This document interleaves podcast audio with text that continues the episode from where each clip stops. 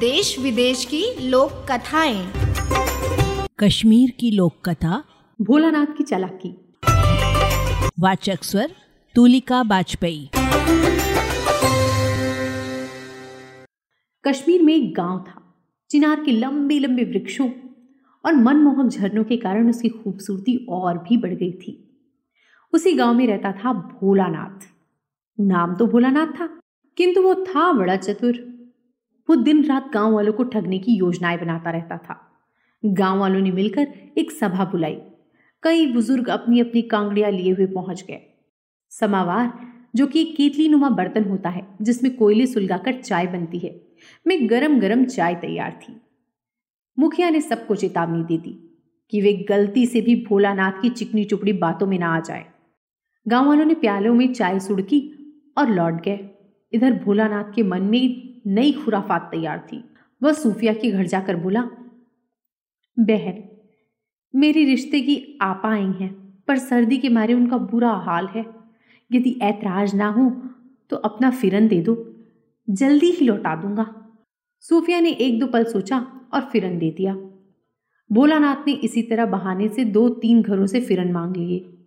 चार पाँच दिन बाद वह सूफिया के घर पहुँचा और एक की बजाय दो फिरन लौट आए। सूफिया बोली भाई भोलानाथ, यह छोटा फिरन तो मेरा नहीं है। बहन, तुम्हारे फिरन ने रात ही से पैदा किया है। यह इसका बच्चा है, तुम रख लो। सोफिया भला क्यों मना करती? उसने दोनों फिरन रख लिए। इसी तरह भोलानाथ ने जिस जिस से फिरन मांगे थे, सबको दो दो लौटाए सबने सोचा कि भोलानाथ का दिमाग फिर गया है। फिर भी मुफ़्त कमाल क्यों लौटाया जाए? थोड़े दिनों बाद भोलानाथ ने एक और चाल चली। वो गाँव वालों से जाकर बोला कुछ विदेशी पर्यटकों को पश्मीने की शॉलों के नमूने दिखाने हैं। अपनी सभी शॉलें दे दो। गाँव वालों ने सोचा कि दोबारा दो दो शॉलें वापस करेगा। सबने हंसकर पश्मीने की शॉलें उसे सौंप दी। कई महीने बीत गए। भोलानाथ ने शॉल नहीं लौटाई। गाँव वाले एकत्र हुए और भोलानाथ के घर जा पहुँचे।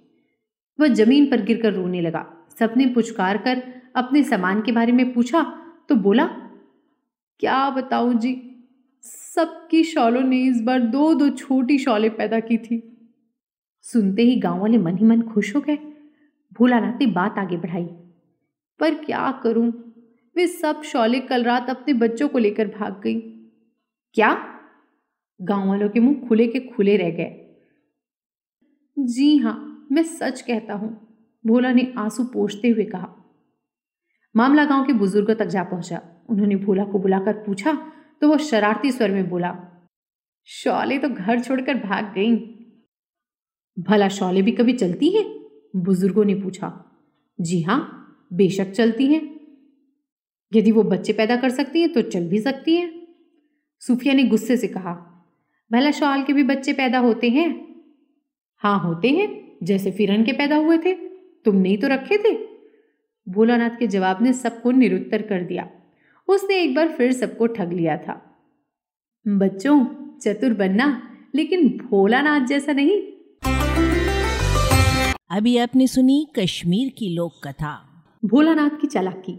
वाचक स्वर तुलिका वाजपेयी ऑडियो प्रस्तुति। रेडियो अर्पा।